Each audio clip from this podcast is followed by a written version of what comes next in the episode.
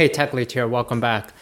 I've figured out the next big thing. So, you know, I've always been this app developer writing a lot of trends and waves, and I've made millions of dollars through apps I've developed in the past. You know, I was in the Facebook app boom, I was working on iPhone apps. And then after that, there's been this long period of stagnation in which people didn't really know what was going to come up next. Now, if you've been a follower of my work, then you know that I've talked about this topic in the past, and I wanted to expand on this and tell you what is the next big thing after app development for software engineers, for programmers. All right, so here's how I like to pose this question. Let's imagine that you're a master programmer, that you could just code like the wind. Anything you can dream up, you can make. Any iOS app, Android app, website, webpage, mobile app, any application you want to make. Given those skills, what would you build? Where do you think is the most opportunity? And we're going to exclude some things that are just very high effort or require a huge team, like trying to build a cyberkinetic course or launching a brand new cryptocurrency coin. And so while we've seen a lot of hype about cross-platform technologies like React Native or Flutter that let you build apps across Android and iOS, in my opinion, the age of apps is pretty much over by now. You know, you've got the top ten apps, they're pretty solidified by now, they have huge content moats around them.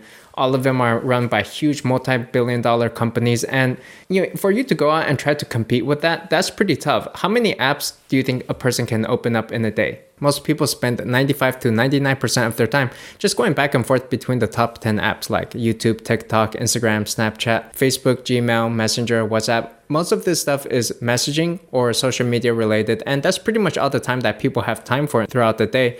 They're not going to go out there and try to visit your app or your website.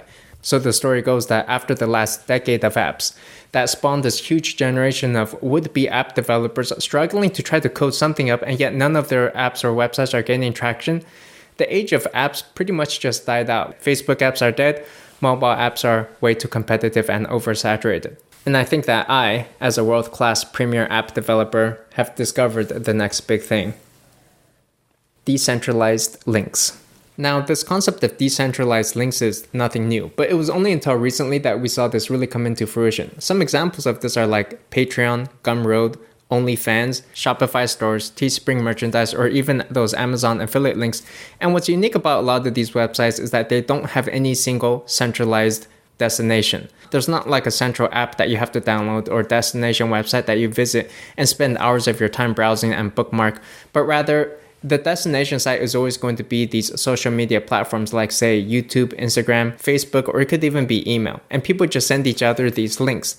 And these links go viral. And when you can get these large influencers, like, say, get Taylor Swift to post one of your links in her video description, you have a startup right there because tons of people are going to start visiting that. And in fact, if you think about it, just like in the old days when apps would go viral, let me ask you, what is going viral today, right now?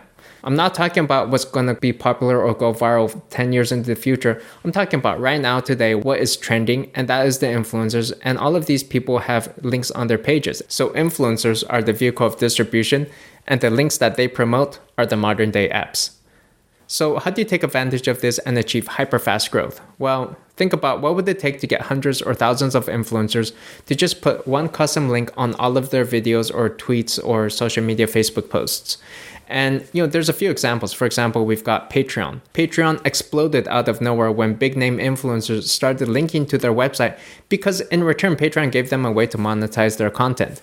Not because Patreon was trying to compete with YouTube or set up some separate destination website. The goal is not to try to divert people away from these huge content platforms like YouTube, Instagram, or Facebook, but to complement them. And if you can get the influencers to install your app or to post your link in their videos and tweets, then you have a hit app right there. Now, one way to do that is if you can provide like vanity U R Ls, custom U R Ls. Aside from Patreon, we've also seen other similar business models like OnlyFans or Gumroad just explode out of nowhere as well because creators were actively promoting those links.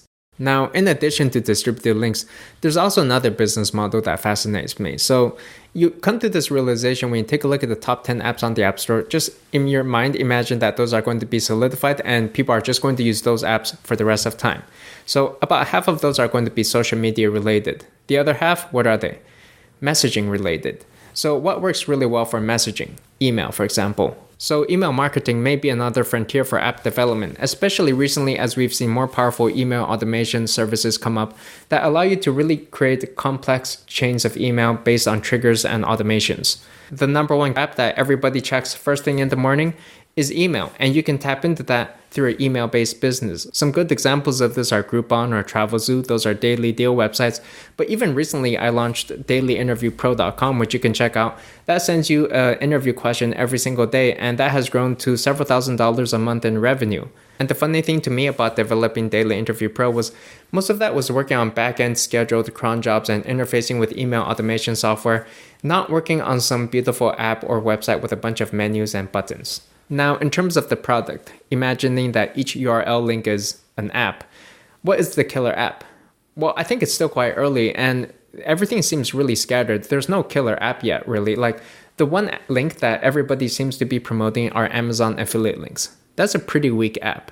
I could imagine a world where every single influencer out there will have installed three apps, three links on all of their videos. It may be for, say, collecting emails, right? Everybody's going to want that. There could be a way to monetize, and there could be some fan community quiz, interactive type of platform, because video these days is so passive. There's no way to interact with people. It's just me here on my soapbox, and there's probably still a lot of opportunity for games, social interactivity, community, quizzes, filters, and all sorts of things. When you think about it, what makes an app an app? And in my mind, you need two things. Number one is viral distribution, exponential growth, because that's what makes the field so exciting. And then the other thing you need is a custom content product. So given distribution and product, these two aspects used to be unified. They were one and the same, because in order to spread your app on, say, the Facebook App Store or the iPhone App Store, it had to be a digital product. It had to be code. So the distribution platform only accepted code, and therefore code had to be the product. So I touched on this concept a little bit over in my French press video, which you should check out. Get your custom TechLead French press, good stuff. But what I'm getting at is that the concept of an app has decoupled into product and distribution. So as for product, those are the links that I mentioned earlier, and it could be anything that scales, both digital or physical. We're talking about photos, videos, recipes, P D Fs, ebooks, or even software tools and services that may help facilitate your community. And then for the second component, that distribution, well, that's facilitated by either the influencer or emails, which is why, in my opinion, it is so important to have a social media presence and an online brand so you can get distribution of content. So reflecting on my own path as an app developer, someone who chased rapid growth, it seems non-coincidental that somehow I would end up on YouTube. And by the way, I'm starting a new project. If you're interested in also learning how to succeed on YouTube, I'm starting this learning community, youtube backstage dot com, where I will teach you how I grew this YouTube channel into a seven-figure annual business with over fifty million total views. So check that out over at youtube backstage dot com. I'll be explaining all of my best tips and strategies about how you too can succeed here. All right, you guys still following me? I know that some of this may sound wacky, but you know, you have to remember back in the days when apps first began, nobody knew what an app was either. So you may be wondering now, well, what is the tech stack? What is the programming language that you would use in order to create such apps? Well, in order to understand the answer to this question, you have to take a look at what happens when people click on these links that are being passed around.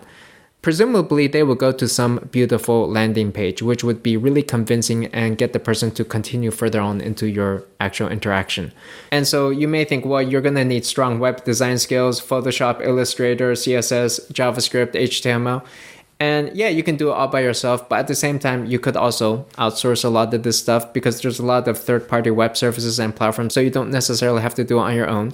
When you think about email marketing software as well, like, yeah, you can go there and build your own S M T P mail servers and deal with spam and deliverability issues, but there are also third-party services out there as well. And so, you know, I think what you really need is it's going to be a mix of these third-party services and microservices and platforms out there that help you create landing pages with email marketing software, glue things together, in addition to some custom code that you'd be writing in order to also build your own software as a service platform. And so as I was looking this up, I came across these terms like the low-code movement or no-code movement, which refer to the idea that you don't necessarily have to code every single thing out yourself because there are so many third-party platforms and services out there that can help take the place of several parts of your business. I think that, combined with custom web code and custom backend jobs, may be the tech stack of the future.